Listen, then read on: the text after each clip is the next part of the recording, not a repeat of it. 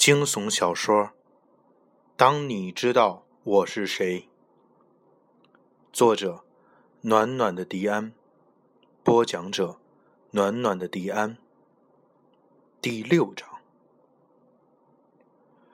玩偶，又是这个玩偶。每次出现不幸的时候，现场总会有这个玩偶出现。还是老于沉问。过去扶住因为过度惊吓而瑟瑟发抖的黄老师，放低声音，但是很清晰的问道：“老黄，老黄，我是老于，这是怎么了？别担心，我们来了，我们都在呢，没事儿，安全了，我们都在呢。”黄老师似乎并没有听见老于的话，眼神呆滞的看着那个倒在墙角的蓝衣女子，喃喃自语。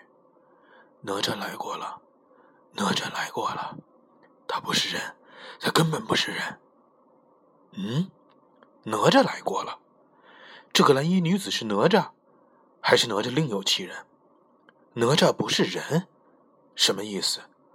难道是说老黄看到了什么更恐怖的东西？一大串的问号在我的脑中不停的徘徊，心中顿时更加急躁。老张看见我这样，心知肚明，过来拍拍我的肩膀，示意我先不要说话。他走过去试了试蓝衣女的鼻息，突然回头对我们说：“快，她没死，还有气息，赶紧送医院。”听了这话，我一激灵，没死就好，只要能把她救活，我就有信心从她嘴里挖出我想要的东西。现在的我已经接近疯狂。我深信自己什么事儿都能做出来。几个人七手八脚的把这女人搭上我的车，老于示意洛克、张然留下照顾黄老师，他和我送这个女人去医院。我让老于扶着那，我让老于坐在车后座扶着那个女人，我来开车。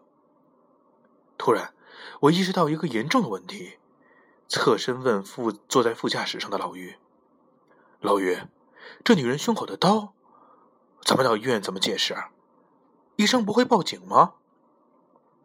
老于看着我笑了笑，似乎他早考虑到这个问题，对着我说：“赶紧往海淀医院急诊开，我已经打好招呼了。”我心里的石头一下子落地了，不知道为什么，甭管出了多大的事情，只要看到老于，我就觉得非常踏实。晚上的路况非常好，很快我们就到了海淀医院的急诊科。老于摇下车窗，冲他们打了个招呼。门口有几个医生早就推了个担架车在等候，看见老于打招呼，他们很快就把小推车推到了我的车前。大家把那女的搭下来，一位看起来像负责人的医生过来和老于握握手，只说了一句：“交给我吧。”之后，便急步带着几个医生把那个蓝衣女人送到急诊室。随着红灯闪起，我的心又被重新吊起来。我虽然很恨这个女人，但此刻却一直祈祷她一定要活下来，因为我坚信她和哪吒是一伙儿的，纵使没有，他们俩之间也一定有千丝万缕的联系。抓住她！我们至少有了一条真实的线索。我点上一颗烟，给黄老师那边打了个电话，得知我们走后，他一直默默无语，一会儿竟然坐在椅子上睡着了。洛克已经把他弄到了床上，他俩今晚会看着黄老师，这样可以保证他的安全。挂掉电话，看见老于走过来，递给我一瓶矿泉水。自己也点着一颗烟，在我旁边默默的抽着。我知道，此刻的他内心非常乱。我俩在经历了一次刻骨铭心的经历之后，情同父子。这段经历，以后有机会我会慢慢讲给大家听。现在对于他来说，就好比自己的儿媳妇儿被人绑架了一样。我知道。他心里的憋屈可不比我少。而此刻他的沉默，我了解的他是在思考问题的阶段，便不去打搅他。我俩上次这样并肩站着，还是很久之前了。要不是出了这样的事情，我倒是很享受眼前这暂时的宁静。可这宁静没多久就被打破。那个急救科的负责人出来走向我们，我心里一惊。这女人才进去二十多分钟，不会是……不过医生很快就打消了我的疑虑。他看着我和老于，温和的笑了笑，说：“别担心，这女人的外衣里穿着类似于一件防弹服的东西，只是胸口被刀尖刺伤了一点点。不过……”她的头部似乎受到了比较大的撞击，导致昏迷了。现在没啥大事儿了，小张已经把他转到普通病房，休息一会儿就好了。我轻轻的吐了一口气，好，好，只要他没死就好。老于拍拍那个医生的肩膀，道了句谢了。老于的大部分朋友都是这样。帮了他的忙，似乎并不需要过多的说些什么。我和老于决定今晚留在这里看着这个女人。张然明天还要上班，在我俩好说歹说之下，才不再过来，并嘱咐我们有什么事情一定要随时联系他。挂掉电话，老于又掏出一颗烟，放在嘴上刚要点，被我一把抢下来。老于，别抽了，你抽太多了。老于看着我，讪讪的笑了一下，说道：“嘿，你小子，原来不也是个大烟枪？”是啊，我原来是个不折不扣的大烟枪，直到遇到平阳之后，想到平阳，顿时心里的酸楚又一下子涌了上来。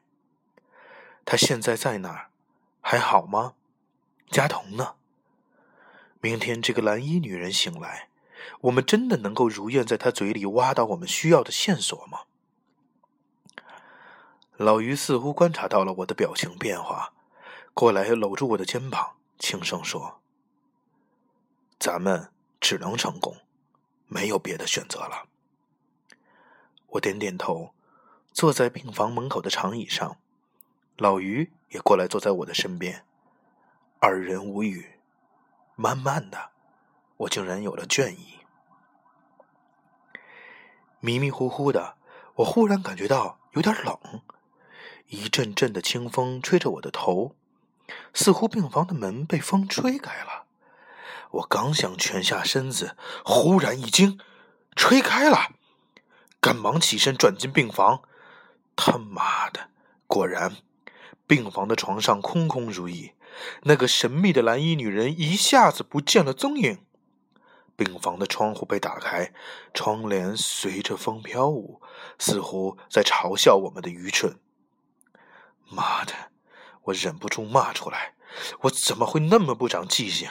这是一层，以这个女人的手段，她一定会跑的。”这时，刚才也在迷瞪的老于听见我的叫骂。也进了病房，默默的看着这一切。我俩四目相对，一时竟不知道说什么好了。待了一会儿，老于才开口说：“咱们先回老黄那儿吧，和洛克大昌一起商量下。还有其他办法吗？”我心里懊悔不已。妈的，我就是应该坐在屋里看着他，太大意了。老于知道我心焦气躁。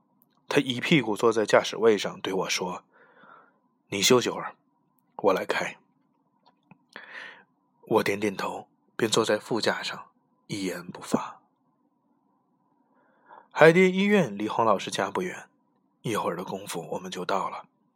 停好车，我刚要往前走，老于一把拉住我，低声说：“等等，修晨，你看，那是什么？”